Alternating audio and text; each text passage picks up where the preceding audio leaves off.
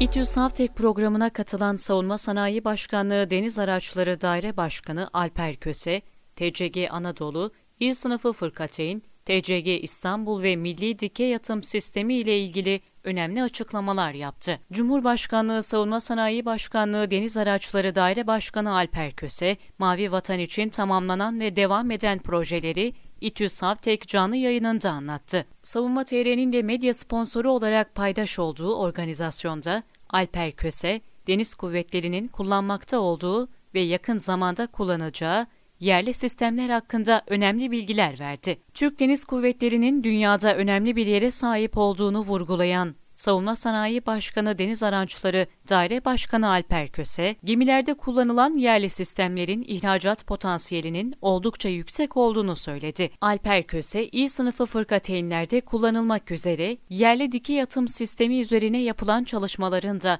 tam gaz devam ettiğini söyledi. 2021 yılında envantere alınması planlanan TCG Anadolu çok maksatlı amfibi hücum gemisi ile ilgili önemli bilgiler paylaşan Savunma Sanayii Başkanlığı Deniz Araçları Daire Başkanı Alper Köse, Türk Deniz Kuvvetleri'nin ihtiyaçlarına yönelik projesini 2021 yılında envantere alınması planlanan TCG Anadolu çok maksatlı amfibi hücum gemisi ile ilgili önemli bilgiler paylaşan Savunma Sanayii Başkanlığı Deniz Araçları Daire Başkanı Alper Köse, Türk Deniz Kuvvetleri'nin ihtiyaçlarına yönelik projesi geliştirilen ve üretim faaliyetlerine devam edilen TCG Anadolu çok maksatlı amfibi hücum gemisine katlanabilir kanatlı silahlı insansız hava araçlarının konuşlanacağını ve bu SİHA'ların 100-150 metre mesafeden iniş, kalkış gerçekleştirebileceğini söyledi. Baykar tarafından üretimin gerçekleştirileceği tahmin edilen kanatlanabilir kanatlı SİHA ile ilgili Alper Köse son olarak TCG Anadolu'da